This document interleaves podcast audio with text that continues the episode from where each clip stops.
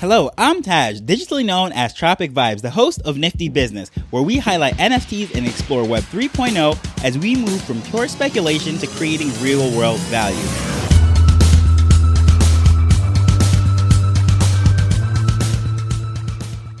Have you heard about the Ethereum phone or ETH OS? If you have, you are in the 1% of the 1%. In fact, version 1 just launched in July and currently they're in beta. However, I only heard about this about a month ago. Today, we're going to discuss the project in layman's terms and the future of mobile Web 3. So, the vision for Ethereum OS or ETH OS is built upon the belief that decentralized web cannot be built on centralized infrastructure. I'm sure you're familiar with this conflict if you listen to episode number 250 when I speak about how Minecraft banned NFTs and blockchain technology from being used in the Minecraft game, and episode 332 when I spoke about Apple including NFTs onto the App Store. So, this Ethereum phone or ETH OS is a very ambitious goal. However, in order to understand everything that they're trying to do, I have to read a lot of information. We have to cover a lot of bases. And their website, ethereumphone.org, has a beautiful headline that says the world's first Ethereum OS, a mobile operating system built to be crypto native. And this is going to feature native dApps, which is a decentralized application, 0% platform fees, crypto widgets, a local light node, crypto native payments, and ENS integration. And I really like their slogan Ethereum in your pocket. We believe that a decentralized web cannot exist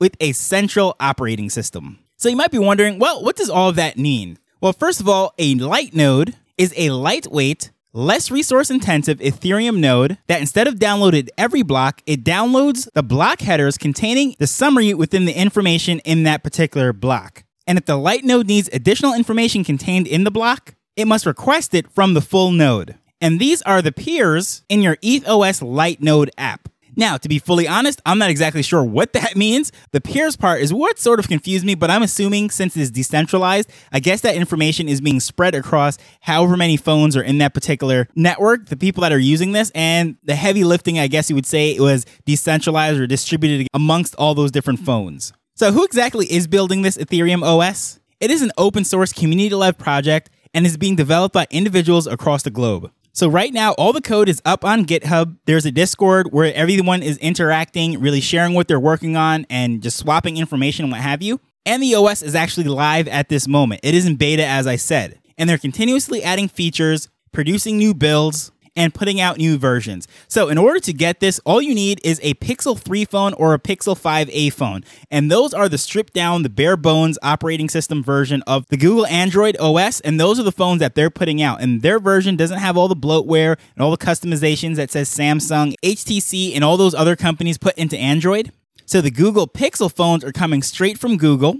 They work with a manufacturer to help build these things, but they strip down the OS to the pure Android version. So, in order to use this, you have to have one of those phones. The reason why they selected those phones, as I said, those are stripped down pure, but also those are pretty inexpensive devices. They have very good capabilities and a lot of bang for the buck and especially the Pixel 3, which is a very old phone at this point, you could get for around $100 or so. So, in order to test out this stuff, download it onto your phone. You get one of those, has no carrier bloatware, it doesn't have any additional features or anything like that that's going to slow down the phone or bog it down. It is just raw Android, and then you install it onto that, and that's what's powering everything. But some interesting things are coming in the pipeline, such as a decentralized chat app, and they call it XMTP integration, which I'm not even familiar with at this point, but it says it is decentralized messaging that is at the OS level, so the operating system level, meaning Android, or in this case, it's going to be Ethereum OS, is built on top of Android. And you might be wondering, well, why would they do that anyways? Why would they build it on top of Android?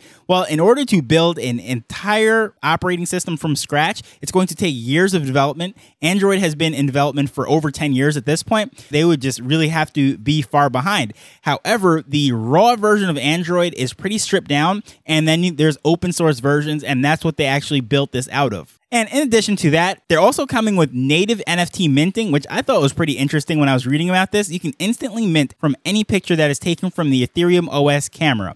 So that is really cool right there. Anything that's in the camera roll, you can literally just mint it onto the blockchain and create NFTs out of it. I think that's very interesting. But let's just dive deeper into the hood and I'll just pull up the white paper right now and just sort of skim through some very interesting points that I saw. And of course, going to the start of everything, Google Android and Apple iOS cannot successfully serve Web3 because they are permissioned platforms by design. Centralized platforms cannot grant permissions to new applications fast enough, and with every delay, restriction, or fee, they break the promise and potential of Web3 because this space is moving at lightning speeds. There's lots of development, there's sharing codes in GitHub and in Discord and all of these places. It's an open repository and people are literally finding bugs, building new features, and they're rolling this out. It is a global collaborative thing.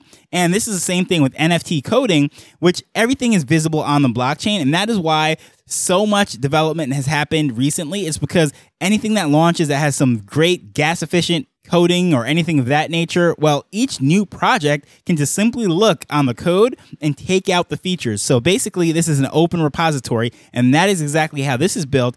And in order to keep development going, it slows down everything to be approved by the app stores, and in particular in Apple, when they manually check everything. At least with Google, it is automated. They do a computer scan of everything to make sure it is not malware or viruses or anything. But with Apple, they actually manually go in there and each individual app is checked by a human being. So that's why it is much slower to get an app onto the Apple App Store. And of course, that slows things down. And at the end of the day, as I said, a permissionless system means that there's no gatekeeper. And in case of these platforms, there is a gatekeeper. It is Google and it is Apple. But going back to this, today's dApps or decentralized applications on mobile devices today are second class citizens.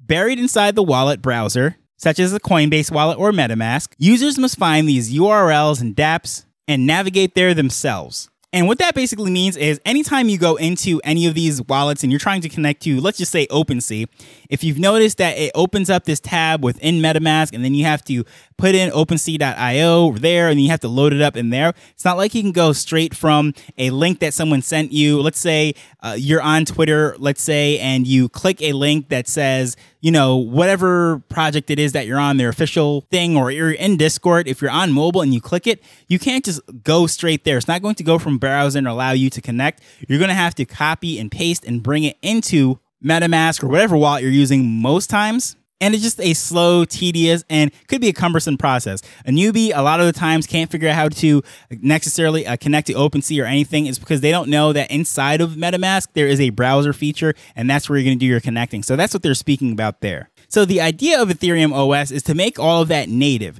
It's not like you're going into this app and then navigating all that and copying from the browser, not being able to go straight from any of those links. As I said, those secondary platforms. No, with Ethereum OS, you should click that link from the official page of let's say Bored Apes Yacht Club, then it goes right to that page. You're going to see the collection in OpenSea, or if they're minting something, it's going to go straight to the mint page, and you don't have to copy and paste, leaving the possibility of making an error, or at the very least, just slowing you down and just making a unpleasant user experience. And then, of course, they go into the section just speaking about why they use Android as a base. And it's basically what I said earlier as far as being able to speed up the process. They're, what they're actually doing is Lineage OS, and that serves as the base. And that is actually a fork within the Android operating system. In other words, they took that code and they splintered off and they made their own version. And it's going to strip it of any Google specific features. And this and this enables it to be much more suitable for security and for privacy purposes and this Lineage OS is open source and it supports most Android phones.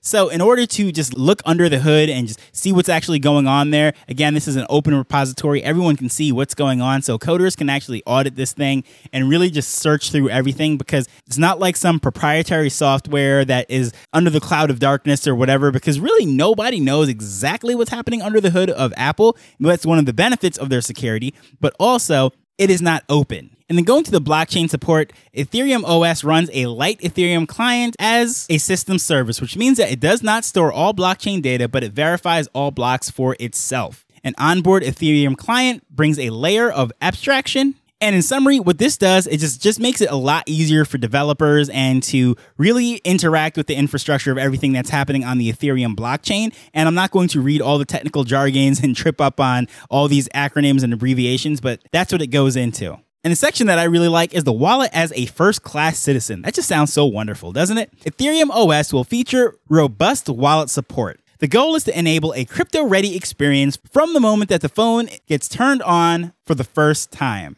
In addition to a built in wallet that will come in very handy for Ethereum for crypto novice, Ethereum OS will support some of the more popular wallets as well. Private keys will be hardware encrypted and stored using the device built in security chip whenever possible. And this goes on to explain how this is going to be pretty much more safer than just using the regular Android and connecting it with uh, MetaMask or some sort of secondary wallet that's just sitting on top of Android. But let's hop down to the section where it says Ethereum phone as the end goal. Initially, users will be able to flash their devices and test Ethereum OS for themselves for a few specific devices. Again, that's the Pixel 3 and the Pixel 5a. After Ethereum OS becomes stable enough, we'll start working on dedicated hardware devices called the Ethereum phone. So the actual hardware device, once they start to develop that, is going to be called the ePhone. And this will enable novel economics and experiences, apps, ERC20s, and NFTs will expand in potential when paired with geolocation, camera, and near field communication capabilities of mobile. New social and creative experiences will become possible and will integrate seamlessly with the tokenization and with the financialization that's a tongue twister financialization of the physical and digital worlds and experiences. So that is a lot right there. But that's probably the most exciting part of this whole thing. The end goal is to actually have their own physical hardware once all this is once all of this is worked out and everything. And that's very similar to the approach that Google had. When Google initially launched Android, that was with the HTC Dream. And if you remember that thing, it was an absolutely horrible device. It had like this weird chin and it had like a Blackberry type of ball on the side. It had a slide up screen with a physical keyboard underneath. It was like a Blackberry hybrid with a sidekick. If you remember the T Mobile sidekicks, it was sort of like that with some other features that they took from the BlackBerry. Just a really weird looking device. And just look it up if you want to see. Actually, uh, you know what? I'll leave a link to that in the show notes. It's called the HTC Dream, and this thing came out 13 years ago. Wow, I can't believe it was that long ago, but very interesting. And it's a similar approach to what they're doing. They're going to use the hardware from another manufacturer. They're going to work on the software and then work on that. And eventually, what ended up happening was Google started to come out with their own hardware that they were partnering with other manufacturers to create. And that is exactly what they're going to do. As the operating system becomes more stable, then they're going to get their own hardware. So going forward, I think it's going to be very interesting to see all of those features, especially like certain things like geolocation. If you're not familiar with that means is like let's say there is a specific NFT for New York City let's say there's like a pass for within uh, New York City for something. Well, once you're in the borders of New York City, well, the geolocation will allow you to then get access to whatever NFTs are offering that might get you into certain places. I don't know if they have a day pass for certain things or whatever it might be in the future. Well, that's what this is trying to do. The geolocation, all those features, camera, everything in one device. So that just makes it very interesting because at the current moment, you can't really have all those features into NFT minting and the whole process because every everything is just so decentralized and fragmented. Well, this in one device allows you to use the best of both worlds, but at the same time, keep all the data and the processing and everything decentralized. However, it's just like everything is coming together in a device that is optimized for the blockchain and Web3. So I think that is very interesting. I'd love to know what your thoughts are on all of this. I tried to keep it pretty surface level. I didn't want to go too technical. However, a lot of this stuff does get really nerdy, and I won't lie, it was interesting to read. However, to summarize it and reiterate it and get it back there, it's just really technical, a lot of acronyms and what have you. So I just tried to get the main points the interesting points, anyways, and how it really relates to anything that we're going to do going forward. Love to hear your thoughts on this, but as usual, I just want to thank you for taking the time to listen to this as we're learning and building Web3 together. So until next time, later. The Nifty Business Arrow is not investment advice. It provides insights and information within the space. As with anything, please do your own research before making a decision whether you're making an investment or a purchase.